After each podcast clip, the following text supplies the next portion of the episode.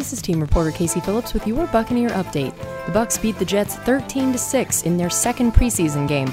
Kyle Trask got the start and then ended up playing almost the entire game after backup quarterback John Wolford left the game with an injury after just four passes.